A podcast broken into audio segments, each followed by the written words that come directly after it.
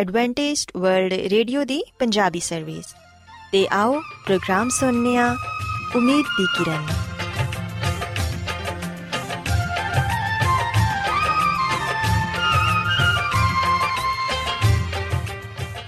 ਸਾਥਿਓ, ਮੈਂ ਤੁਹਾਡੀ ਮੇਜ਼ਬਾਨ ਫਰਾਜ਼ ਸਲੀਮ, ਪ੍ਰੋਗਰਾਮ ਉਮੀਦ ਦੀ ਕਿਰਨ ਦੇ ਨਾਲ ਤੁਹਾਡੀ ਖidmat 'ਚ ਹਾਜ਼ਰ ਹਾਂ। ਸਾਡੀ ਪੂਰੀ ਟੀਮ ਵੱਲੋਂ ਪ੍ਰੋਗਰਾਮ ਸੁਣਨ ਵਾਲੇ ਸਾਰੇ ਸਾਥੀਆਂ ਨੂੰ ਸਾਡਾ ਮੁਹੱਬਤ ਤੇ ਖਲੂਸ ਭਰਾ ਸਲਾਮ ਕਬੂਲ ਹੋਏ ਸਾਥਿਓ ਉਮੀਦ ਕਰਨੀਆ ਕਿ ਤੁਸੀਂ ਸਾਰੇ ਖੁਦਾ ਤਾਲਾ ਦੇ ਫਜ਼ਲੋ ਕਰਮ ਨਾਲ ਖੈਰੀਅਤ ਨਾਲ ਹੋ ਤੇ ਅੱਜ ਦੇ ਪ੍ਰੋਗਰਾਮ ਦੀ ਤਫਸੀਲ ਕੁਝ ਇਸ ਤਰ੍ਹਾਂ ਹੈ ਕਿ ਪ੍ਰੋਗਰਾਮ ਦਾ ਆਗਾਜ਼ ਇੱਕ ਖੂਬਸੂਰਤ ਗੀਤ ਨਾਲ ਕੀਤਾ ਜਾਏਗਾ ਤੇ ਗੀਤ ਦੇ ਬਾਅਦ ਖੁਦਾ ਦੇ ਖਾਦਮ ਅਜ਼ਮਤ ਇਮਨੁਅਲ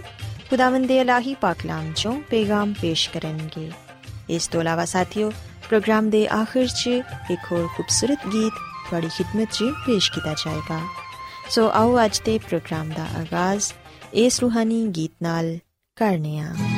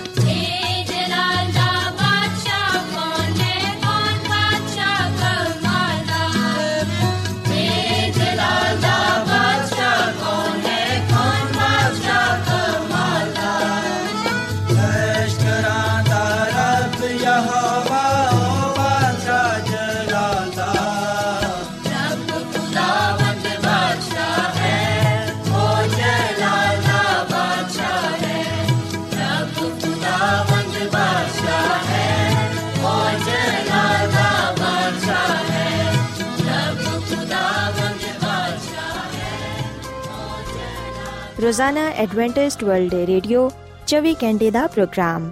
ਜਨੂਬੀ ਏਸ਼ੀਆ ਦੇ ਲਈ ਪੰਜਾਬੀ,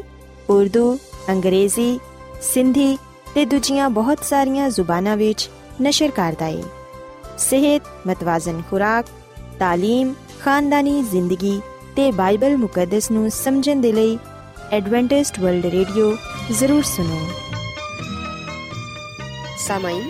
بائبل مقدس کی تعلیمات کو मज़ीद सीखने के लिए। या अगर आपका कोई सवाल हो तो आप हमसे व्हाट्सएप के ज़रिए इस नंबर पर रबता कर सकते हैं। हमारा व्हाट्सएप नंबर है सिफर सिफर नौ दो तीन एक सिफर एक सात छ सात नौ छ दो। नंबर एक बार फिर नोट कर लें, zero zero nine two 3101767962 Adventist world radio ਵੱਲੋਂ ਪ੍ਰੋਗਰਾਮ ਉਮੀਦ ਦੀ ਕਿਰਨ ਨਿਸ਼ਰ ਕੀਤਾ ਜਾ ਰਿਹਾ ਹੈ ਹੁਣ ਵੇਲੇ ਹੈ ਕਿ ਅਸੀਂ ਖੁਦਾ ਦੇ ਪਾਕ ਕਲਾਮ ਚੋਂ ਪੈਗਾਮ ਸੁਣੀਏ। ਤੇ ਅੱਜ ਤੁਹਾਡੇ ਲਈ ਪੈਗਾਮ ਖੁਦਾ ਦੇ ਖਾਦਮ ਅਜ਼ਮਤ ਇਮਨੁਅਲ ਪੇਸ਼ ਕਰਨਗੇ। ਤੇ ਆਓ ਆਪਣੇ ਦਿਲਾਂ ਨੂੰ ਤਿਆਰ ਕਰੀਏ ਤੇ ਖੁਦਾ ਦੇ ਕਲਾਮ ਨੂੰ ਸੁਣੀਏ। ਯਿਸੂ ਮਸੀਹ ਦੇ ਨਾਮ ਵਿੱਚ ਸਾਰੇ ਸਾਥੀਆਂ ਨੂੰ ਸਲਾਮ। ਸਾਥੀਓ, ਮੈਂ ਮਸੀਹ ਯਿਸੂ ਵਿੱਚ ਤੁਹਾਡਾ ਖਾਦਮ, ਅਜ਼ਮਤ, ਇਮਾਨੁਅਲ, ਪਾਕ ਕਲਾਮ ਦੇ ਨਾਲ ਤੁਹਾਡੀ ਖਿਦਮਤ ਵਿੱਚ ਹਾਜ਼ਰ ਹਾਂ। ਤੇ ਮੈਂ ਖੁਦਾਵੰਦ ਖੁਦਾ ਦਾ ਸ਼ੁਕਰ ਅਦਾ ਕਰਨਾ ਮੈਂ ਕਿ ਅੱਜ ਮੈਂ ਤੁਹਾਨੂੰ ਇੱਕ ਵਾਰ ਫੇਰ ਖੁਦਾਵੰਦ ਦਾ ਕਲਾਮ ਸੁਣਾ ਸਕਣਾ ਸਾਥੀਓ, ਆਓ ਆਪਣੇ ਈਮਾਨ ਦੀ ਮਜ਼ਬੂਤੀ ਤੇ ਈਮਾਨ ਦੀ ਤਰੱਕੀ ਦੇ ਲਈ ਖੁਦਾਵੰਦ ਦੇ ਕਲਾਮ ਨੂੰ ਸੁਣਨੇ ਆ ਅੱਜ ਅਸੀਂ ਖੁਦਾਵੰਦ ਦੇ ਕਲਾਮ ਚੋਂ ਸ਼ਾਦੀ ਤੇ ਤਲਾਕ ਦੇ ਬਾਰੇ ਜਾਣਾਂਗੇ ਤੇ ਇਸ ਗੱਲ ਨੂੰ ਸਿੱਖਾਂਗੇ ਕਿ ਖੁਦਾਵੰਦ ਦਾ ਕਲਾਮ ਸਾਨੂੰ ਇਹਦੇ ਬਾਰੇ ਕੀ تعلیم ਦਿੰਦਾ ਹੈ ਸਾਥੀਓ ਅਗਰ ਅਸੀਂ ਮਤੀ ਰਸੂਲ ਦੀ ਅੰਜੀਲ ਦੇ ਪੰਜਵੇਂ ਬਾਬ ਦੀ 31ਵੀਂ ਤੇ 32ਵੀਂ ਅਧ ਪੜ੍ਹੀਏ ਤੇ ਇੱਥੇ ਆ ਲਿਖਿਆ ਹੋਇਆ ਹੈ ਕਿ ਆ ਕਿਹਾ ਗਿਆ ਸੀ ਕਿ ਜਿਹੜਾ ਕੋਈ ਆਪਣੀ ਬੀਵੀ ਨੂੰ ਛੱਡੇ ਉਹਨੂੰ ਤਲਾਕਨਾਮਾ ਲਿਖ ਕੇ ਦੇਵੇ ਪਰ ਮੈਂ ਤੁਹਾਨੂੰ ਆ ਕਹਿਣਾ ਵਾਂ ਕਿ ਜਿਹੜਾ ਕੋਈ ਆਪਣੀ ਬੀਵੀ ਨੂੰ ਹਰਾਮਕਾਰੀ ਦੇ ਸਿਵਾ ਕਿਸੇ ਹੋਰ ਵਜ੍ਹਾ ਤੋਂ ਛੱਡੇ ਉਹ ਉਹਦੇ ਨਾਲ ਜ਼ਨਾ ਕਰਦਾ ਹੈ ਤੇ ਜਿਹੜਾ ਕੋਈ ਉਸੇ ਛੱਡੀ ਹੋਈ ਨਾਲ ਵਿਆਹ ਕਰੇ ਉਹ ਵੀ ਜ਼ਨਾ ਕਰਦਾ ਹੈ। ਸਾਥੀਓ, ਅਸੀਂ ਵੀ ਕਿ ਖੁਦਾਵੰਦ ਯਿਸੂ ਮਸੀਹ ਨੇ ਸ਼ਰੀਅਤ ਦਾ ਹਵਾਲਾ ਦੇ ਕਰ ਆ ਗੱਲ ਕਹੀ, ਕਿਆ ਕਿਹਾ ਗਿਆ ਵੇ ਕਿ ਜਿਹੜਾ ਕੋਈ ਆਪਣੀ ਬੀਵੀ ਨੂੰ ਛੱਡੇ, ਉਹਨੂੰ ਤਲਾਕਨਾਮਾ ਲਿਖ ਕੇ ਦੇਵੇ। ਸਾਥੀਓ, ਜਿਵੇਂ ਕਿ ਅਸੀਂ ਇਸਤਿਸਨਾ ਦੀ ਕਿਤਾਬ, ਇਹਦੇ 24ਵੇਂ ਬਾਬ ਦੀ ਪਹਿਲੀ ਆਇਤ ਔਰ ਫਿਰ ਇਹਦੇ 19ਵੇਂ ਬਾਬ ਦੀ 7 ਆਇਤ, ਯਰਮੀਆ ਨਬੀ ਦੀ ਕਿਤਾਬ ਦੇ 3 ਬਾਬ ਦੀ 1 ਆਇਤ 5 ਬਾਬ ਦੀ 32 ਆਇਤ ਔਰ ਫਿਰ ਇਸੇ ਤਰ੍ਹਾਂ ਸਾਥੀਓ, ਅਗਰ ਅਸੀਂ ਯਰਮੀਆ ਨਬੀ ਦੀ ਕਿਤਾਬ, ਇਹਦੇ 19ਵੇਂ ਬਾਬ ਦੀ 9 ਆਇਤ ਪੜ੍ਹੀਏ ਤੇ ਇਥੇ ਬੜੇ ਵਾਜ਼ਿਹ ਤੌਰ ਨਾਲ ਸਾਨੂੰ ਇਹ ਗੱਲ ਪੜਨ ਨੂੰ ਤੇ ਜਾਣਨ ਨੂੰ ਮਿਲੇਗੀ ਕਿ ਖੁਦਾਵੰਦ ਦਾ ਕਲਾਮ ਮੀਆਂ ਬੀਵੀ ਤੇ ਤਲਾਕਨਾਮੇ ਦੇ ਬਾਰੇ ਸਾਨੂੰ ਕੀ تعلیم ਦਿੰਦਾ ਹੈ ਸਾਥੀਓ ਇਸ ਤੋਂ ਪਹਿਲਾਂ ਕਿ ਅਸੀਂ ਤਲਾਕ ਦੇ ਬਾਰੇ ਜਾਣੀਏ ਕਿ ਇਹਦੇ ਬਾਰੇ ਬਾਈਬਲ ਮੁਕੱਦਸ ਵਿੱਚ ਕੀ تعلیم ਪਾਈ ਜਾਂਦੀ ਹੈ ਆਓ ਅਸੀਂ ਸਭ ਤੋਂ ਪਹਿਲੂ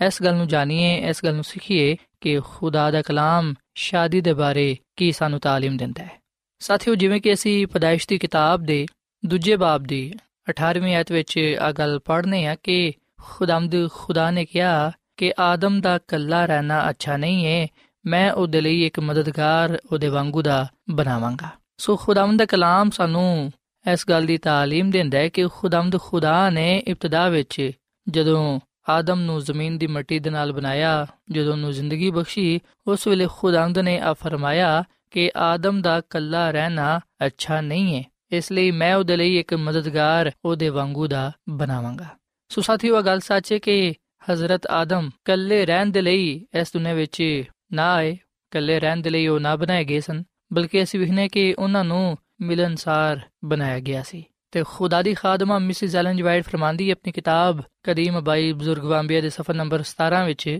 ਕਿ ਬਾਗੇ ਅਦਨ ਦੇ ਖੁਸ਼ਨੁਮਾ ਨਜ਼ਾਰੇ ਤੇ ਔਰ ਦੂਜੀ ਖੂਬਸੂਰਤ ਸ਼ਾਮਾਂ ਹਜ਼ਰਤ ਆਦਮ ਨੂੰ ਕਾਮਿਲ ਖੁਸ਼ੀ ਨਾ ਪਹੁੰਚਾ ਸਕੀਆਂ। ਇਥੋਂ ਤੱਕ ਕਿ ਫਰਿਸ਼ਤਿਆਂ ਦੀ ਸੰਗਤ ਵੀ, ਉਹਨਾਂ ਦੀ ਰਿਫਾਕਤ ਵੀ ਉਹਦੀ ਆਸੂਦਗੀ ਨੂੰ ਪੂਰਾ ਨਾ ਕਰ ਸਕੀ। ਉਹਦੀ ਜ਼ਾਤ ਦਾ ਕੋਈ ਹੋਰ ਫਰਦ ਨਾ ਸੀ ਜਿਹਨੂੰ ਉਹ ਪਿਆਰ ਕਰੇ ਤੇ ਜਿਹੜਾ ਉਹਨੂੰ ਪਿਆਰ ਕਰੇ। ਸੋ ਸਾਥੀਓ, ਅਸੀਂ ਇਸ ਗੱਲ ਨੂੰ ਵੇਖ ਸਕਦੇ ਹਾਂ ਕਿ ਬਾਗੇ ਅਦਨ ਵਿੱਚ ਜਦੋਂ ਹਜ਼ਰਤ ਆਦਮ ਸਨ, ਉਸ ਵੇਲੇ ਜਿੰਨੀਆਂ ਵੀ ਖੂਬਸੂਰਤ ਸ਼ਾਮਾਂ ਸਨ, ਖੁਸ਼ਨਮਾ ਨਜ਼ਾਰੇ ਹਜ਼ਰਤ ਆਦਮ ਨੂੰ ਕੋਈ ਕਾਮਿਲ ਖੁਸ਼ੀ ਨਾ ਪਹੁੰਚਾ ਸਕੇ। ਇਥੋਂ ਤੱਕ ਕਿ ਜਿਹੜੀ ਫਰਿਸ਼ਤਿਆਂ ਦੀ ਰਫਾਕਤ ਸੀ, ਉਹ ਵੀ ਉਹਦੀ ਖੁਆਇਸ਼ਾਤ ਨੂੰ ਅਸੂਦਾ ਨਾ ਕਰ ਸਕੀ। ਸੋ ਉਸ ਵੇਲੇ ਹਜ਼ਰਤ ਆਦਮ ਦੀ ਜ਼ਾਤ ਦਾ ਕੋਈ ਹੋਰ ਫਰਦ ਨਾ ਸੀ, ਜਿਹਨੂੰ ਉਹ ਪਿਆਰ ਕਰਦਾ ਜਾਂ ਜਿਹੜਾ ਉਹਨੂੰ ਪਿਆਰ ਕਰਦਾ। ਸੋ ਇਸ ਲਈ ਖੁਦਾਮਦ ਨੇ ਉਹਦੇ ਲਈ ਉਹਦੇ ਵਾਂਗੂ ਦਾ ਇੱਕ ਸਾਥੀ ਮੁਹੱਈਆ ਕੀਤਾ। ਤੇ ਅਸੀਂ ਖੁਦਾਮ ਦੇ ਕਲਾਮ ਵਿੱਚ ਗੱਲ ਪੜ੍ਹਨੇ ਆ ਕਿ ਖੁਦਾ ਨੇ ਖੁਦ ਆਦਮ ਨੂੰ ਇੱਕ ਸਾਥੀ ਦਿੱਤਾ। ਖੁਦਾਮਦ ਖੁਦਾ ਨੇ ਖੁਦ ਉਹਦੇ ਲਈ ਇੱਕ ਮਦਦਗਾਰ ਮੁਹੱਈਆ ਕੀਤਾ। ਤੇ ਇੰਜ ਦਾ ਮਦਦਗਾਰ ਜਿਹੜਾ ਕਿ ਉਹਦੇ ਵਾਂਗੂ ਦਾ ਹੈ ਸੋ ਉਹ ਸਾਥੀ ਇਸ ਕਾਬਿਲ ਸੀ ਕਿ ਉਹਨੂੰ ਉਹ ਪਿਆਰ ਕਰੇ ਤੇ ਹਜ਼ਰਤ ਆਦਮ ਉਹਨੂੰ ਪਿਆਰ ਕਰ ਸਕੇ। ਸਾਥੀਓ, ਬਾਈਬਲ ਮੁਕੱਦਸ ਵਿੱਚ ਲਿਖਿਆ ਹੋਇਆ ਹੈ ਕਿ ਜਿਹੜਾ ਸਾਥੀ ਖੁਦਾ ਨੇ ਹਜ਼ਰਤ ਆਦਮ ਨੂੰ ਮੁਹੱਈਆ ਕੀਤਾ, ਜਿਹੜਾ ਉਹਦੇ ਲਈ ਇੱਕ ਮਦਦਗਾਰ ਸੀ, ਉਹ ਹਵਾ ਸੀ। ਆ ਔਰਤ ਆਦਮ ਦੀ ਪਸਲੀ ਤੋਂ ਖਲਕ ਕੀਤੀ ਗਈ।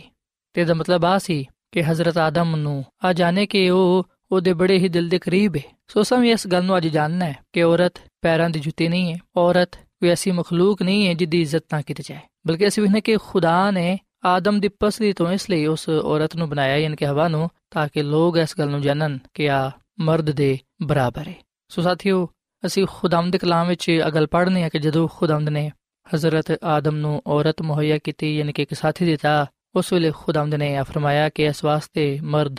ਆਪਣੇ ਮਾਪੇ ਨੂੰ ਛੱਡੇਗਾ ਤੇ ਆਪਣੀ ਬੀਵੀ ਦੇ ਨਾਲ ਮਿਲਿਆ ਰਹੇਗਾ ਤੇ ਉਹ ਇੱਕ ਤਨ ਹੋਣਗੇ। ਤੇ ਸਾਥੀਓ, ਖੁਦਾ ਦੀ ਖਾਦਮਾ ਮਿਸਿਸ ਐਲਨ ਵਾਈਟ ਸ਼ਾਦੀ ਦੇ ਬਾਰੇ ਆ ਫਰਮਾਂਦੀ ਏ, ਅਗਰ ਅਸੀਂ ਖੁਦਾ ਦੀ ਖਾਦਮਾ ਮਿਸਿਸ ਐਲਨ ਵਾਈਟ ਦੀ ਕਿਤਾਬ, ਕਦੀਮ, ਅਬਾਈ, ਬਜ਼ੁਰਗ, ਵਾਂਬੀਆ ਦੇ ਸਫਾ ਨੰਬਰ 18 ਨੂੰ ਪੜ੍ਹੀਏ, ਤੇ ਇਥੇ ਆ ਲਿਖਿਆ ਹੋਇਆ ਹੈ ਕਿ ਸਭ ਤੋਂ ਪਹਿਲੀ ਸ਼ਾਦੀ ਵਿੱਚ ਖੁਦਾ ਨੇ ਅਕੀਦਾ ਬਨਿਆ ਲਿਆਜ਼ਾ ਇਸ ਰਸਮ ਦਾ ਸ਼ੁਰੂ ਕਰਨ ਵਾਲਾ ਕਾਇਨਾਤ ਦਾ ਖਾਲਿਕ ਹੈ ਇਬਰਾਨੀਓ ਦੇ ਖਤ ਦੇ 13ਵੇਂ ਬਾਬ ਦੀ 4 ਆਇਤ ਵਿੱਚ ਲਿਖਿਆ ਹੋਇਆ ਹੈ ਕਿ ਵਿਆਹ ਕਰਨਾ ਸਾਰਿਆਂ ਵਿੱਚ ਇੱਜ਼ਤ ਦੀ ਗੱਲ ਸਮਝੀ ਜਾਏ। ਸਵਾ ਉਹਨਾਂ ਪਹਿਲੀ ਬਖਸ਼ਿਸ਼ਾਂ ਚੋਂ ਇੱਕ ਬਖਸ਼ਿਸ਼ ਹੈ ਜਿਹੜੀ ਖੁਦਾ ਨੇ ਇਨਸਾਨ ਨੂੰ ਦਿੱਤੀ ਹੈ ਤੇ ਆ ਉਹਨਾਂ ਦੋ ਚੋਂ ਇੱਕ ਮੁਕੱਦਸ ਰਸਮ ਹੈ ਜਿਹੜੀ ਆਦਮ ਆਪਣੇ ਨਾਲ ਫਿਰਦੌਸ ਚੋਂ ਬਾਹਰ ਲੈ ਕੇ ਆਇਆ ਜਦੋਂ ਤੱਕ ਆ ਮੁਕੱਦਸ ਰਿਸ਼ਤਾ ਅਲਾਹੀ ਅਸੂਲਾਂ ਤੇ ਅਮਲ ਕਰਦਾ ਰਿਹਾ ਉਸ ਵੇਲੇ ਤੱਕ ਆਸ਼ਾਦੀ ਬਾਬਰਕਤ ਸਾਬਤ ਹੋਈ ਸੋ ਇਸ ਤਰ੍ਹਾਂ ਬਨੇ ਨੂੰ ਇਨਸਾਨ ਨੇ ਇਸ ਗੱਲ ਨੂੰ ਜਾਣਿਆ ਕਿ ਸ਼ਾਦੀ ਪਾਕੀਜ਼ਗੀ ਤੇ ਖੁਸ਼ਹਾਲੀ ਦੀ ਮੁਹਾਫਿਜ਼ ਹੈ ਅੱਜ ਜਿਸਮਾਨੀ ਦਿਮਾਗੀ ਤੇ اخلاقی ਸਫਾਤ ਨੂੰ ਬੁਲੰਦ ਕਰਦੀ ਹੈ ਸੋ ਸਾਥੀਓ, ਅਸੀਂ ਵੇਖ ਸਕਨੇ ਹਾਂ ਕਿ ਕਿਸ ਤਰ੍ਹਾਂ ਸ਼ਾਦੀ ਨੂੰ ਇੱਕ ਖਾਸ ਤੇ ਮੁਕੱਦਸ ਰਸਮ ਕਰਾਰ ਦਿੱਤਾ ਗਿਆ ਹੈ, ਕਿਉਂਕਿ ਇਹਨੂੰ ਕਾਇਮ ਕਰਨ ਵਾਲਾ ਖੁਦਾਵੰਦ ਖੁਦਾ ਹੈ। ਸੋ ਅਸੀਂ ਕਦੀ ਵੀ ਇਸ ਪਾਕ ਤੇ ਮੁਕੱਦਸ ਰਸਮ ਨੂੰ ਨਾਪਾਕ ਨਾ ਕਰੀਏ, ਇਹਨੂੰ ਆਮ ਨਾ ਮਹਿਸੂਸ ਕਰੀਏ, ਬਲਕਿ ਖੁਦਾਵੰਦ ਦਾ ਕਲਾਮ ਫਰਮਾਂਦਾ ਹੈ ਕਿ ਜਿਨ੍ਹਾਂ ਨੂੰ ਖੁਦਾ ਨੇ ਜੋੜਿਆ ਹੈ, ਉਹਨੂੰ ਕੋਈ ਇਨਸਾਨ ਜੁਦਾ ਨਾ ਕਰੇ। ਸਾਥੀਓ ਆ ਸਾਰੇ ਗੱਲਾਂ ਖੁਦਾਵੰਦ ਨੇ ਆਪਣੇ ਲੋਕਾਂ ਨੂੰ ਸਿਖਾਇਆ ਤੇ ਜਦੋਂ ਖੁਦਾਮਦ ਨੇ ਵੇਖਿਆ ਕਿ ਲੋਕਾਂ ਨੇ ਇਸ ਮੁਕੱਦਸ ਰਸਮ ਦੀ ਬੇਹਰਮਤੀ ਕੀਤੀ ਹੈ ਇਹਨੂੰ ਸੰਜੀਦਗੀ ਦੇ ਨਾਲ ਨਹੀਂ ਲਿਆ, ਬਲਕਿ ਉਹਨਾਂ ਨੇ ਇੱਕ ਤੋਂ ਜ਼ਿਆਦਾ ਬੀਵੀਆਂ ਕਰਨਾ ਸ਼ੁਰੂ ਕਰ ਦਿੱਤੀਆਂ ਨੇ। ਉਹਨਾਂ ਨੇ ਸ਼ਾਦੀ ਨੂੰ ਹਰਾਮਕਾਰੀ ਤੇ ਜ਼ਨਾਕਾਰੀ ਦਾ ਜ਼ਰੀਆ ਬਣਾ ਲਿਆ ਹੈ। ਅਸੀਂ ਵੇਖਨੇ ਕਿ ਖੁਦਾਵੰਦ ਨੇ ਉਸ ਵੇਲੇ ਆਪਣੇ ਲੋਕਾਂ ਤੇ ਇਸ ਕਲਾਮ ਨੂੰ ਵੀ ਜ਼ਾਹਿਰ ਕੀਤਾ ਕਿ ਅਗਰ ਕੋਈ ਸ਼ਖਸ ਆਪਣੀ ਬੀਵੀ ਦੇ ਸਿਵਾ ਕਿਸੇ ਹੋਰ ਨਾਲ ਮਿਲਾਪ ਕਰਦਾ ਹੈ, ਉਹ ਗੁਨਾਹ ਕਰਦਾ ਹੈ। ਔਰ ਖੁਦਾਵੰਦ ਨੇ ਆਪਣੇ ਲੋਕਾਂ ਨੂੰ ਆ ਵੀ ਗੱਲ ਦੱਸੀ ਕਿ ਅਗਰ ਕੋਈ ਆਪਣੀ ਬੀਵੀ ਨੂੰ ਛੱਡਣਾ ਚਾਹੁੰਦਾ ਹੈ, ਤੇ ਫਿਰ ਉਹ ਪਹਿਲੋਂ ਉਹਨੂੰ ਤਲਾਕ ਦੇਵੇ। ਤੇ ਤਲਾਕ ਉਸ ਸੂਰਤ ਵਿੱਚ ਦੇਵੇ ਅਗਰ ਉਹਨੇ ਕੋਈ ਗੁਨਾਹ ਕੀਤਾ ਹੈ ਤੇ। ਯਾਨੀ ਕਿ ਅਗਰ ਉਹ ਹਰਾਮਕਾਰੀ ਜਾਂ ਜ਼ਨਾਕਾਰੀ ਵਿੱਚ ਮੁਲਵਸ ਹੈ। ਅਗਰ ਕੋਈ ਬਿਲਾ ਵਜ੍ਹਾ ਆਪਣੀ ਬੀਵੀ ਨੂੰ ਤਲਾਕ ਦਿੰਦਾ ਹੈ, ਅਗਰ ਉਹ ਦੂਜੀ ਸ਼ਾਦੀ ਕਰਨ ਵਾਸਤੇ ਪਹਿਲੀ ਬੀਵੀ ਨੂੰ ਤਲਾਕ ਦਿੰਦਾ ਹੈ, ਇਹਦਾ ਮਤਲਬ ਹੈ ਕਿ ਉਹ ਗੁਨਾਹ ਕਰਦਾ ਹੈ। ਸਾਥੀਓ ਆ ਸਾਰੇ ਗੱਲਾਂ ਖੁਦਾਵੰਦ ਨੇ ਆਪਣੇ ਲੋਕਾਂ ਨੂੰ ਸਿਖਾਈਆਂ, ਦਸੀਆਂ। ਤੇ ਯਿਸੂ ਮਸੀਹ ਨੇ ਵੀ ਆਪਣੇ ਜ਼ਮਾਨੇ ਦੇ ਲੋਕਾਂ ਨੂੰ ਆਪਣੀ ਜ਼ਮੀਨੀ ਖਿਦਮਤ ਵਿੱਚ ਆਦਸਿਆ ਕਿ ਅਗਰ ਕੋਈ ਆਪਣੀ ਬੀਵੀ ਨੂੰ ਹਰਾਮ ਕਰ ਦੇ ਸਿਵਾ ਕਿਸੇ ਹੋਰ ਸਬਬ ਨਾਲ ਛੱਡਦਾ ਹੈ, ਇਹਦਾ ਮਤਲਬ ਹੈ ਕਿ ਉਹ ਗੁਨਾਹ ਕਰਦਾ ਹੈ। ਤੇ ਜਿਹੜਾ ਕੋਈ ਛੱਡੀ ਹੋਈ ਨਾਲ ਵਿਆਹ ਕਰਦਾ ਹੈ, ਉਹ ਵੀ ਗੁਨਾਹ ਕਰਦਾ ਹੈ। ਸਾਥੀਓ, ਅਸੀਂ ਵਿਖਨੇ ਕਿ ਬਹੁਤ ਸਾਰੇ ਲੋਕ ਇੱਕ ਤੋਂ ਜ਼ਿਆਦਾ ਸ਼ਾਦੀਆਂ ਕਰਨ ਦੀ ਖੁਆਇਸ਼ ਰੱਖਦੇ ਨੇ, ਜਿਹਦੀ ਵਜ੍ਹਾ ਤੋਂ ਉਹ ਆਪਣੀ ਪਹਿਲੀ ਬੀਵੀ ਨੂੰ ਤਲਾਕ ਦੇ ਦਿੰਦੇ ਨੇ। ਸਾਥੀਓ, ਅੱਜ ਵੀ ਅਸੀਂ ਵਿਖਨੇ ਕਿ ਸਾਡੇ ਮੁਆਸ਼ਰੇ ਵਿੱਚ ਖਾਸ ਤੌਰ ਨਾਲ ਅਸੀਂ ਯੂਰਪ ਵੱਲ ਵੇਖਨੇ ਆ ਔਰ ਵੀ ਬਹੁਤ ਸਾਰੀ ਜਗ੍ਹਾ ਤੇ ਅਸੀਂ ਵੇਖਨੇ ਆ ਕਿ ਲੋਕਾਂ ਨੇ ਇਸ ਮੁਕੱਦਸ ਰਸਮ ਨੂੰ, ਸ਼ਾਦੀ ਵਰਗੀ ਪਾਕ ਰਸਮ ਨੂੰ ਇੱਕ ਆਮ ਜਿਹੀ ਰਸਮ ਮਹਿਸੂਸ ਕਰਨ ਲੱਗ ਗਏ ਨੇ। ਸ਼ਾਇਦ ਬਹੁਤ ਸਾਰੇ ਲੋਕਾਂ ਦੇ ਨਜ਼ਦੀਕ ਸ਼ਾਦੀ ਇੱਕ ਜਿਸਮਾਨੀ ਖੁਆਇਸ਼ ਨੂੰ ਪੂਰਾ ਕਰਨਾ ਹੈ ਪਰ ਸਾਥੀਓ ਅਸੀਂ ਵਿਖਨੇ ਕਿ ਖੁਦਾਵੰਦ ਨੇ ਇਸ ਲਈ ਇਸ ਪਾਕ ਤੇ ਮੁਕੱਦਸ ਰਸਮ ਨੂੰ ਕਾਇਮ ਕੀਤਾ ਹੈ ਤਾਂ ਕਿ ਇਨਸਾਨ ਖੁਦਾਵੰਦ ਆਪਣੇ ਖੁਦਾ ਦੇ ਨਾਲ ਵਫਾਦਾਰ ਰਹੇ ਤੇ ਇਨਸਾਨ ਆਪਣੇ ਆਪ ਨੂੰ ਬਹੁਤ ਸਾਰੀ ਬੁਰਾਈਆਂ ਤੋਂ ਦੂਰ ਰੱਖੇ ਮਹਿਫੂਜ਼ ਰੱਖੇ ਸਾਥੀਓ ਅਸੀਂ ਵਿਖਨੇ ਕਿ ਖੁਦਾਵੰਦ ਲੋਕਾਂ ਵਾਸਤੇ ਐਸੇ ਕਾਨੂੰਨ ਕਾਇਮ ਕਰਦਾ ਹੈ ਇਹਦੇ ਕਾਨੂੰਨ ਬਣਾਉਂਦਾ ਹੈ ਜਿਨ੍ਹਾਂ ਤੇ ਇਨਸਾਨ ਅਮਲ ਕਰਕੇ ਆਪਣੇ ਆਪ ਨੂੰ ਬਹੁਤ ਸਾਰੀ ਬੁਰਾਈਆਂ ਤੋਂ ਬਚਾ ਸਕਦਾ ਹੈ ਸਾਥੀਓ ਖੁਦਾਵੰਦ ਦਾ ਕਲਾਮ ਸਾਨੂੰ ਸਾਰਿਆਂ ਨੂੰ ਇਸ ਗੱਲ ਦੀ تعلیم ਦਿੰਦਾ ਹੈ ਕਿ ਸ਼ੋਹਰ ਆਪਣੀ ਬੀਵੀ ਨਾਲ ਮੁਹੱਬਤ ਰੱਖੇ ਤੇ ਬੀਵੀ ਆਪਣੀ ਸ਼ੋਹਰ ਦੇ ਤਾਬੇ ਰਵੇ ਅਸੀਂ ਵੇਖਨੇ ਕਿ ਪਾਲੂਸ ਰਸੂਲ ਆਪਣੇ ਖਤ ਵਿੱਚ ਸ਼ੋਹਰਾਂ ਵਾਸਤੇ ਤੇ ਬੀਵੀਆਂ ਵਾਸਤੇ ਇਸ ਗੱਲ ਦੀ ਨਸੀਹਤ ਕਰਦਾ ਹੈ ਇਸ ਗੱਲ ਦੀ ਉਹ ਹਦਾਇਤ ਕਰਦਾ ਹੈ ਅਗਰ ਅਸੀਂ ਇਫਸੀਓਂ ਦਾ ਖਾਤੇ ਦੇ ਪੰਜ ਬਾਬ ਦੀ 22ਵੀਂ ਤੋਂ ਲੈ ਕੇ 31ਵੀਂ ਤੱਕ ਪੜ੍ਹੀਏ ਤੇ ਇੱਥੇ ਆ ਲਿਖਿਆ ਹੋਇਆ ਹੈ ਕਿ ਇਹ ਬੀਵੀਓ ਆਪਣੇ ਸ਼ੋਹਰਾਂ ਦੀ ਅੰਜ ਤਾਬੇ ਰਵੋ ਜਿਵੇਂ ਖੁਦਾਵੰਦ ਦੀ ਕਿਉਂਕਿ ਸ਼ੋਹਰ ਬੀਵੀ ਦਾ ਸਿਰ ਹੈ ਤੇ ਜਿਵੇਂ ਮਸੀਹ ਕਲੀਸਿਆ ਦਾ ਸਿਰ ਹੈ ਤੇ ਉਹ ਖੁਦ ਬਦਨ ਦਾ ਬਚਾਉਣ ਵਾਲਾ ਹੈ। ਪਰ ਜਿਵੇਂ ਕਲੀਸਿਆ ਮਸੀਹ ਦੇ ਤਾਬੇ ਵੇ ਉਂਜੀ ਬੀਵੀਆਂ ਵੀ ਹਰ ਗੱਲ ਵਿੱਚ ਆਪਣੇ ਸ਼ੋਹਰਾਂ ਦੇ ਤਾਬੇ ਹੋਣ। ਐ ਸ਼ੋਰੋ ਆਪਣੀ ਬੀਵੀਆਂ ਨਾਲ ਮੁਹੱਬਤ ਰੱਖੋ, ਜਿਵੇਂ ਮਸੀਹ ਨੇ ਵੀ ਕਲੀਸਿਆ ਦੇ ਨਾਲ ਮੁਹੱਬਤ ਕਰਕੇ ਆਪਣੇ ਆਪ ਨੂੰ ਦੇ ਵਾਸਤੇ ਮੌਤ ਦੇ ਹਵਾਲੇ ਕਰ ਦਿੱਤਾ, ਤਾਂ ਕਿ ਉਹਨੂੰ ਕਲਾਮ ਦੇ ਨਾਲ ਪਾਣੀ ਤੋਂ ਗੁਸਲ ਦੇ ਕੇ ਤੇ ਸਾਫ਼ ਕਰਕੇ ਮੁਕੱਦਸ ਬਣਾਏ। ਤੇ ਕੰਜ ਦੀ ਜਲਾਲ ਵਾਲੀ ਕਲੀਸਿਆ ਬਣਾ ਕੇ ਆਪਣੇ ਸਾਹਮਣੇ ਪੇਸ਼ ਕਰੇ, ਜਿਹਦੇ ਬਦਨ ਵਿੱਚ ਦਾਗ ਜਾਂ ਦੱਬਾ ਜਾਂ ਜੂਰੀ ਜਾਂ ਕੋਈ ਵੀ ਅੰਜ ਦੀ ਸ਼ੈ ਨਾ ਹੋਏ, ਬਲਕਿ ਪਾਕ ਤੇ ਬੇਅਬ ਹੋਏ। ਇਸੇ ਤਰ੍ਹਾਂ ਸ਼ੋਹਰਾਂ ਨੂੰ ਵੀ ਇਹ ਚਾਹੀਦਾ ਕਿ ਉਹ ਆਪਣੀ ਬੀਵੀਆਂ ਦੇ ਨਾਲ ਮੁਹੱਬਤ ਰੱਖਣ, ਜਿਵੇਂ ਆਪਣੇ ਬਦਨ ਨਾਲ ਰੱਖਦੇ ਨੇ। ਇਸੇ ਤਰ੍ਹਾਂ ਸ਼ੋਹਰਾਂ ਨੂੰ ਵੀ ਚਾਹੀਦਾ ਕਿ ਉਹ ਆਪਣੀ ਬੀਵੀਆਂ ਦੇ ਨਾਲ ਆਪਣੇ ਬਦਨ ਦੇ ਵਾਂਗੂ ਮੁਹੱਬਤ ਰੱਖਣ। ਜਿਹੜਾ ਆਪਣੀ ਬੀਵੀ ਨਾਲ ਮੁਹੱਬਤ ਰੱਖਦਾ ਹੈ, ਉਹ ਆਪਣੇ ਆਪ ਨਾਲ ਮੁਹੱਬਤ ਰੱਖਦਾ ਹੈ। ਕਿਉਂਕਿ ਕਦੀ ਕਿਸੇ ਨੇ ਆਪਣੇ ਜਿਸਮ ਦੇ ਨਾਲ ਦੁਸ਼ਮਣੀ ਨਹੀਂ ਰੱਖੀ ਬਲਕਿ ਉਹ ਉਹਨੂੰ ਪਾਲਦਾ ਤੇ ਪਰਵਰਿਸ਼ ਕਰਦਾ ਹੈ, ਜਿਵੇਂ ਕਿ ਮਸੀਹ ਕਲੀਸਿਆ ਨੂੰ। ਇਸ ਲਈ ਕਿ ਅਸੀਂ ਉਹਦੇ ਬਦਨ ਦੇ ਉਜ਼ੂ ਆ ਇਸੇ ਸਬਬ ਤੋਂ ਆਦਮੀ ਬਾਪ ਦੇ ਨਾਲ ਤੇ ਮਾਂ ਤੋਂ ਜੁਦਾ ਹੋ ਕੇ ਆਪਣੀ ਬੀਵੀ ਦੇ ਨਾਲ ਮਿਲਿਆ ਰਹੇਗਾ ਤੇ ਉਹ ਦੋਵੇਂ ਇੱਕ ਜਿਸਮ ਹੋਣਗੇ। ਆਪੇ ਤੇ ਬੜਾ ਵੱਡਾ ਹੈ, ਪਰ ਮੈਂ ਮਸੀਹ ਤੇ ਕਲੀਸਿਆ ਦੀ ਬਾਬਤ ਕਹਿਣਾ ਵਾਂ। ਬਹਰਾਲ ਤੁਹਾਡੇ ਚੋਂ ਵੀ ਹਰ ਇੱਕ ਆਪਣੀ ਬੀਵੀ ਦੇ ਨਾਲ ਆਪਣੀ ਮਾਨਿਦ ਮੁਹੱਬਤ ਰੱਖੇ ਤੇ ਬੀਵੀ ਇਸ ਗੱਲ ਦਾ ਖਿਆਲ ਰੱਖੇ ਕਿ ਆਪਣੇ ਸ਼ੋਹਰ ਤੋਂ ਡਰਦੀ ਰਹੇ ਸੋ ਸਾਥੀਓ, ਅਸੀਂ ਵਿਖਣਾ ਕਿ ਖੁਦਾਮ ਦੇ ਕਲਾਮ ਵਿੱਚ ਇਸ ਗੱਲ ਤੇ ਜ਼ੋਰ ਦਿੱਤਾ ਗਿਆ ਹੈ ਕਿ ਜਿਹੜੇ ਸ਼ੋਹਰ ਨੇ, ਉਹ ਆਪਣੀ ਬੀਵੀਆਂ ਦੇ ਨਾਲ ਮੁਹੱਬਤ ਰੱਖਣ ਤੇ ਜਿਹੜੀ ਬੀਵੀਆਂ ਨੇ, ਉਹ ਆਪਣੇ ਸ਼ੋਹਰਾਂ ਦੇ ਤਾਬੇ ਰਹਿਣ। ਜਦੋਂ ਅਸੀਂ ਇਹਨਾਂ ਗੱਲਾਂ ਤੇ ਅਮਲ ਕਰਨੇ ਆ, ਉਸ ਵੇਲੇ ਅਸੀਂ ਖੁਦਾਮਦ ਆਪਣੇ ਖੁਦਾ ਦੇ ਨਾਲ ਮੁਹੱਬਤ ਰੱਖਣ ਵਾਲੇ ਬਣਨੇ ਆ। ਪਰ ਸਾਥੀਓ, ਜਦੋਂ ਸਾਡੇ ਜ਼ਿਹਨਾਂ ਵਿੱਚ ਆ ਸੋਚ ਆ ਜਾਂਦੀ ਹੈ ਕਿ ਅਸਾਂ ਆਪਣੀ ਬੀਵੀ ਨੂੰ ਛੱਡਣਾ ਹੈ ਤੇ ਦੂਜੀ ਔਰਤ ਨੂੰ ਆਪਣੀ ਬੀਵੀ ਬਣਾਣਾ ਹੈ ਯਾਦ ਰੱਖੋ ਕਿ ਉਸ ਵੇਲੇ ਅਸੀਂ ਖੁਦਾ ਦੀ ਮੁਹੱਬਤ ਦਾ ਇਨਕਾਰ ਕਰਨੇ ਆ। ਆਪਣੇ ਈਮਾਨ ਤੋਂ ਫਿਰ ਜਾਣੇ ਆ। ਅਸੀਂ ਫਿਰ ਬਾਈਬਲ ਮੁਕੱਦਸ ਦੀਆਂ ਗੱਲਾਂ ਨੂੰ ਤਰਕ ਕਰ ਦਿੰਨੇ ਆ ਕਿਉਂਕਿ ਖੁਦਾ ਦਾ ਕਲਾਮ ਬੜੇ ਵਾਜ਼ਿਹ ਤੌਰ ਨਾਲ ਸਾਨੂੰ ਇਸ ਗੱਲ ਦਾ ਹੁਕਮ ਦਿੰਦਾ ਹੈ ਸਾਨੂੰ ਇਸ ਗੱਲ ਦੀ تعلیم ਦਿੰਦਾ ਹੈ ਕਿ ਖੁਦਾ ਦਾ ਬੰਦਾ ਇੱਕ ਬੀਵੀ ਦਾ ਸ਼ੋਹਰ ਹੈ ਤੇ ਬੀਵੀ ਦੇ ਲਈ ਵੀ ਇਹੀ ਹੁਕਮ ਪਾਇਆ ਜਾਂਦਾ ਹੈ ਕਿ ਉਹਦਾ ਵੀ ਇੱਕ ਹੀ ਸ਼ੋਹਰ ਹੈ ਪਰ ਸਾਥੀਓ ਜਿਹੜਾ ਸ਼ੋਹਰ ਜਾਂ ਜਿਹੜੀ ਬੀਵੀ ਦੂਜੀ ਸ਼ਾਦੀ ਦੇ ਬਾਰੇ ਸੋਚਦੀ ਹੈ ਯਾਦ ਰੱਖੋ ਕਿ ਉਹ ਖੁਦਾ ਦੇ ਕਲਾਮ ਦੇ ਮੁਤਾਬਿਕ ਗੁਨਾਹ ਦਾ ਚਨਾਵ ਕਰਦੀ ਹੈ ਖੁਦਾਵੰਦ ਦਾ ਕਲਾਮ ਫਰਮਾਂਦਾ ਹੈ ਕਿ ਸ਼ੋਹਰ ਤੇ ਬੀਵੀ ਕਿਸ ਸੂਰਤ ਵਿੱਚ ਦੂਜੀ ਸ਼ਾਦੀ ਕਰ ਸਕਦੀ ਹੈ ਪਹਿਲੀ ਸੂਰਤ ਇਹ ਕਿ ਅਗਰ ਸ਼ੋਹਰ ਜਾਂ ਬੀਵੀ ਹਰਾਮਕਾਰੀ ਵਿੱਚ ਜਾਂ ਜ਼ਨਾਕਾਰੀ ਵਿੱਚ ਮੁਲਵਿਸ ਹੈ ਤੇ ਉਹ ਆਪਣੀ ਬਦੀ ਤੋਂ ਆਪਣੇ ਗੁਨਾਹ ਤੋਂ ਬਾਜ਼ ਨਹੀਂ ਆਂਦੀ ਜਾਂ ਆਂਦੀ ਆ ਇਸ ਸੂਰਤ ਵਿੱਚ ਉਹਨੂੰ ਛੱਡਿਆ ਜਾ ਸਕਦਾ ਹੈ। ਉਹਦੇ ਕੋਲੋਂ ਤਲਾਕ ਲਈ ਜਾ ਸਕਦੀ ਹੈ ਤੇ ਦੂਜੀ ਸੂਰਤ ਆਵੇ ਕਿ ਅਗਰ ਸ਼ੋਹਰ ਮਰ ਜਾਂਦਾ ਹੈ ਤੇ ਉਸ ਸੂਰਤ ਵਿੱਚ ਬੀਵੀ ਸ਼ਾਦੀ ਕਰ ਸਕਦੀ ਹੈ ਜਾਂ ਅਗਰ ਬੀਵੀ ਮਰ ਜਾਂਦੀ ਤੇ ਉਸ ਸੂਰਤ ਵਿੱਚ ਸ਼ੋਹਰ ਦੂਜੀ ਸ਼ਾਦੀ ਕਰ ਸਕਦਾ ਹੈ। ਜਿਵੇਂ ਕਿ ਅਸੀਂ ਪਾਲੂਸ ਰਸੂਲ ਦਾ ਖਤ ਰੋਮੀਓ ਦੇ ਨਾਮ ਦੇ 7ਵੇਂ ਬਾਬ ਦੀ ਤੀਜੀ ਆਇਤ ਵਿੱਚ ਆ ਗੱਲ ਪੜ੍ਹਨੇ ਆ ਕਿ ਅਗਰ ਸ਼ੋਹਰ ਦੇ ਜੀਤੇ ਜੀ ਦੂਸਰੇ ਮਰਦ ਦੀ ਹੋ ਜਾਏ ਤੇ ਜ਼ਾਨੀਆ ਕਹਿਲਾਏਗੀ, ਪਰ ਅਗਰ ਸ਼ੋਹਰ ਮਰ ਜਾਏ ਤੇ ਉਹ ਉਸ ਸ਼ਰੀਅਤ ਤੋਂ ਆਜ਼ਾਦ ਹੈ ਇਥੋਂ ਤੱਕ ਕਿ ਅਗਰ ਦੂਜੇ ਮਰਦ ਦੀ ਹੋ ਜਾਏ ਵੀ ਤੇ ਜ਼ਾਨੀਆ ਕਹਿਲਾਏਗੀ। ਸੋ ਸਾਥੀਓ ਖੁਦਾਮ ਦੇ ਕਲਾਮ ਵਿੱਚ ਅਸੀਂ ਗੱਲ ਪੜ੍ਹਨੇ ਆ ਕਿ ਅਗਰ ਔਰਤ ਦਾ ਸ਼ੋਹਰ ਮੌਜੂਦ ਹੈ ਤੇ ਫਿਰ ਉਸ ਔਰਤ ਨੂੰ ਸ਼ਰੀਅਤ ਦੇ ਮੁਤਾਬਿਕ ਆਪਣੇ ਸ਼ੋਹਰ ਦੀ ਜ਼ਿੰਦਗੀ ਤੱਕ ਉਹਦੇ ਪਾਬੰਦ ਰਹਿਣਾ ਹੋਵੇਗਾ ਪਰ ਅਗਰ ਸ਼ੋਹਰ ਮਰ ਗਿਆ ਤੇ ਫਿਰ ਉਹ ਸ਼ੋਹਰ ਦੀ ਸ਼ਰੀਅਤ ਤੋਂ ਆਜ਼ਾਦ ਹੈ। ਇਸੇ ਤਰ੍ਹਾਂ ਸ਼ੋਹਰ ਦੇ ਲਈ ਵੀ ਇਹੀ ਗੱਲ ਹੈ ਕਿ ਜਦੋਂ ਤੱਕ ਉਹਦੀ بیوی ਜ਼ਿੰਦਾ ਹੈ, ਉਹ ਆਪਣੀ بیوی ਦਾ ਪਾਬੰਦ ਹੈ। ਉਹਦੇ ਨਾਲ ਵਫਾਦਾਰ ਰਹੇ ਪਰ ਅਗਰ ਉਹ ਮਰ ਗਈ ਹੈ ਤੇ ਫਿਰ ਉਹ ਉਸ ਸ਼ਰੀਅਤ ਤੋਂ ਆਜ਼ਾਦ ਹੈ। ਸੋ ਸਾਥੀਓ, ਅਸੀਂ ਵੀ ਨੇ ਕਿ ਖੁਦਾ ਦਾ ਕਲਾਮ ਬੜੇ ਵਾਜ਼ਿਹ ਤੌਰ ਨਾਲ ਸਾਨੂੰ ਸ਼ਾਦੀ ਦੇ ਬਾਰੇ, ਤਲਾਕ ਦੇ ਬਾਰੇ تعلیم ਦਿੰਦਾ ਹੈ। ਸੋ ਅਸਾਂ ਆਪਣੇ ਆਪ ਨੂੰ ਖੁਦਾ ਦੇ ਹਜ਼ੂਰ ਬੇਅਬ ਰੱਖਣਾ ਹੈ। ਜ਼ਿੰਦਗੀ گزارਣ ਦੇ ਲਈ ਜਿਹੜੇ ਸਾਨੂੰ ਅਸੂਲ ਦੱਸੇ ਗਏ ਨੇ, ਅਸਾਂ ਉਹਨਾਂ ਨੂੰ ਆਪਣੇ ਸਾਹਮਣੇ ਰੱਖਣਾ ਹੈ ਤਾਂ ਕਿ ਅਸੀਂ ਗੁਨਾਹ ਦੀ ਰਾਹ ਵੱਲ ਨਾ ਚਲੇ ਜਾਈਏ। ਸਾਥੀਓ, ਇੱਕ ਵਾਕਿਆ ਮੈਂ ਤੁਹਾਡੇ ਨਾਲ ਸ਼ੇਅਰ ਕਰਨਾ ਚਾਹਾਂਗਾ। ਇੱਕ ਦਿਨ ਇੱਕ ਸ਼ਖਸ ਮੇਰੇ ਕੋਲ ਆਇਆ ਤੇ ਉਹਨੇ ਮੇਰੇ ਕੋਲੋਂ ਇੱਕ ਸਵਾਲ ਪੁੱਛਿਆ। ਉਹਨੇ ਕਿਹਾ ਕਿ ਪਾਦਰੀ ਸਾਹਿਬ, ਮੈਂ ਸ਼ਾਦੀ ਕਰਨਾ ਚਾਹੁੰਦਾ ਹਾਂ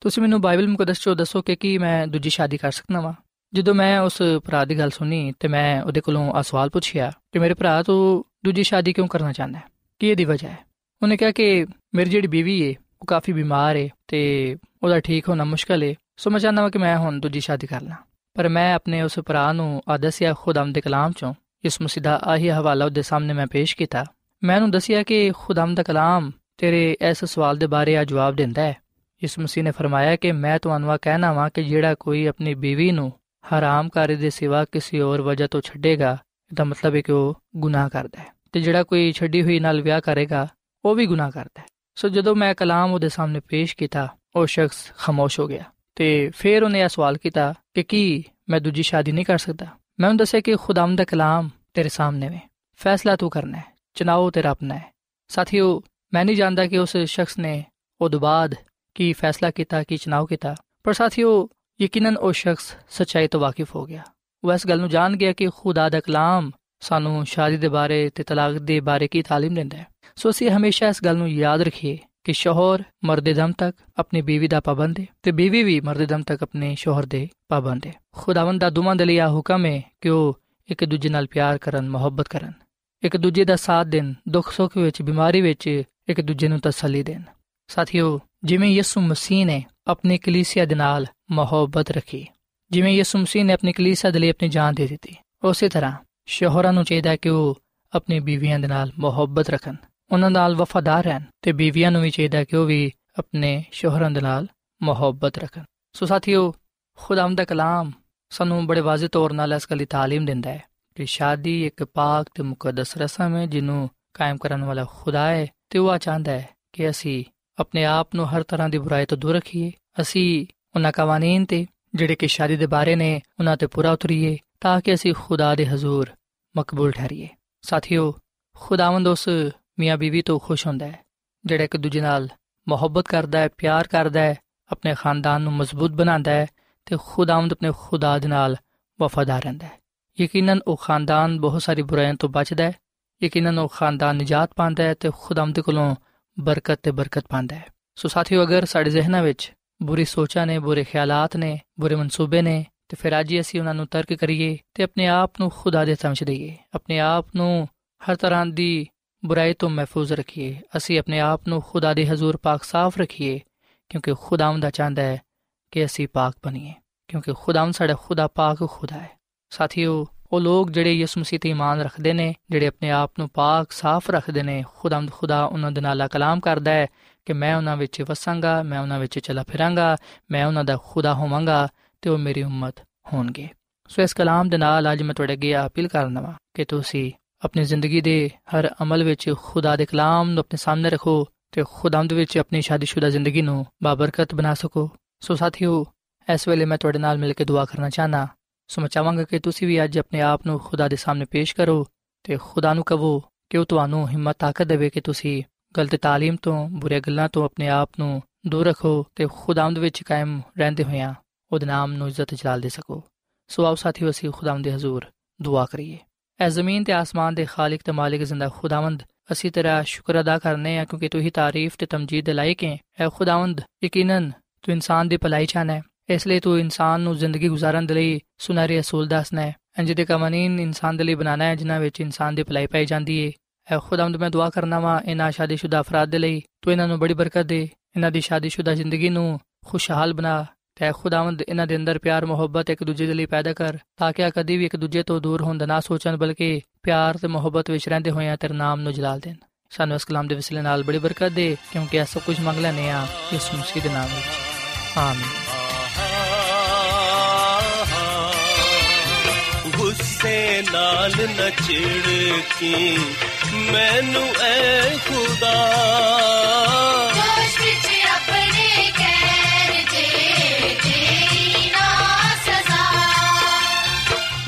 ਗੁੱਸੇ ਨਾਲ ਨਚੜ ਕੀ ਮੈਨੂੰ ਐ ਖੁਦਾ।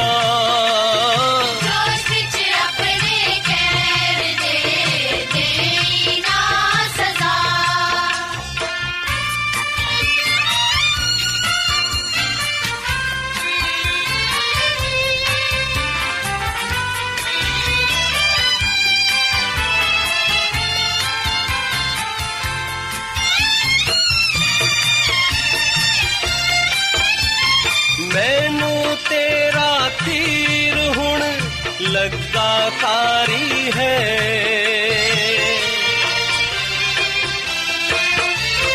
ਮੈਨੂੰ ਤੇਰਾ ਤੀਰ ਹੈ ਮੇਰੇ ਤੇ ਹੱਥ ਤੇਰਾ ਡਾਡਾ ਭਾਰੀ ਹੈ ਗੁੱਸੇ ਨਾਲ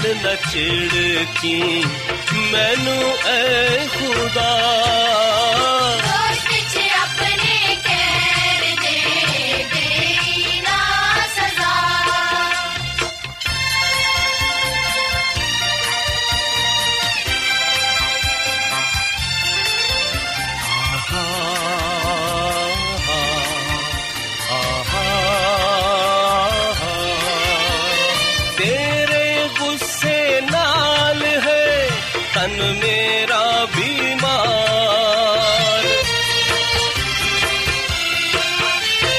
तेरे गुस्से नाल है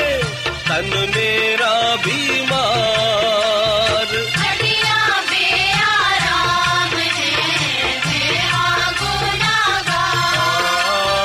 गुस्से लाल न चिड़की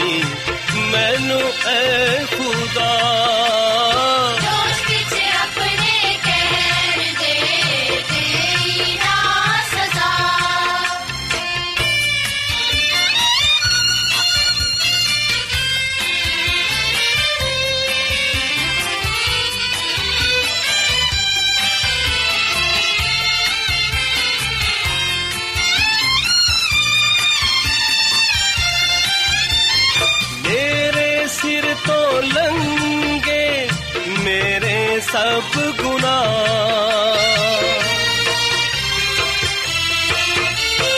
मेरे सिर तो लंगे मेरे सब गुनाह एते बारे होए चुके जांदे ना गुस्से नाल न छिड़की मैनू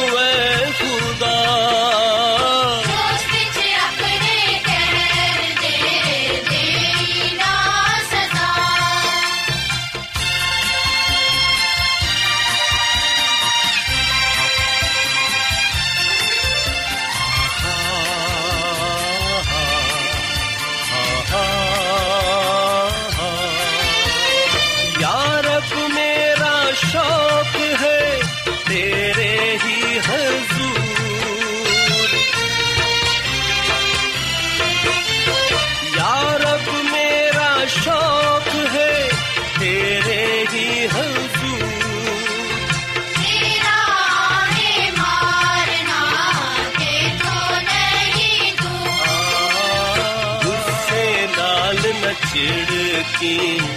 ਮੈਨੂੰ ਐ ਖੁਦਾ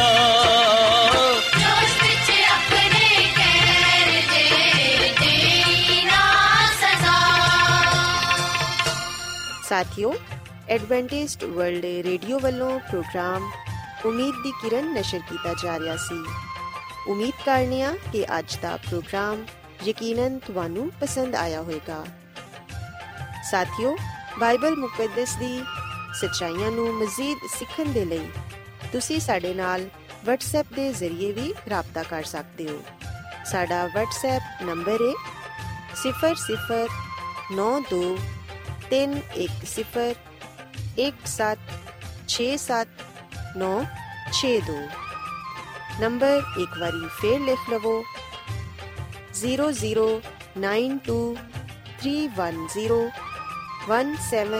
00923101767962 ਸਾਥਿਓ, ਕੱਲ ਇਸੇ ਵੇਲੇ ਤੇ ਇਸੇ ਫ੍ਰੀਕਵੈਂਸੀ ਤੇ ਦੁਬਾਰਾ ਤੁਹਾਡੇ ਨਾਲ ਮੁਲਾਕਾਤ ਹੋਏਗੀ। ਹੁਣ ਆਪਣੀ ਮੇਜ਼ਬਾਨ ਫਰਾ ਸਲੀਮ ਨੂੰ ਇਜਾਜ਼ਤ ਦਿਓ। ਰੱਬ ਰਾਖਾ।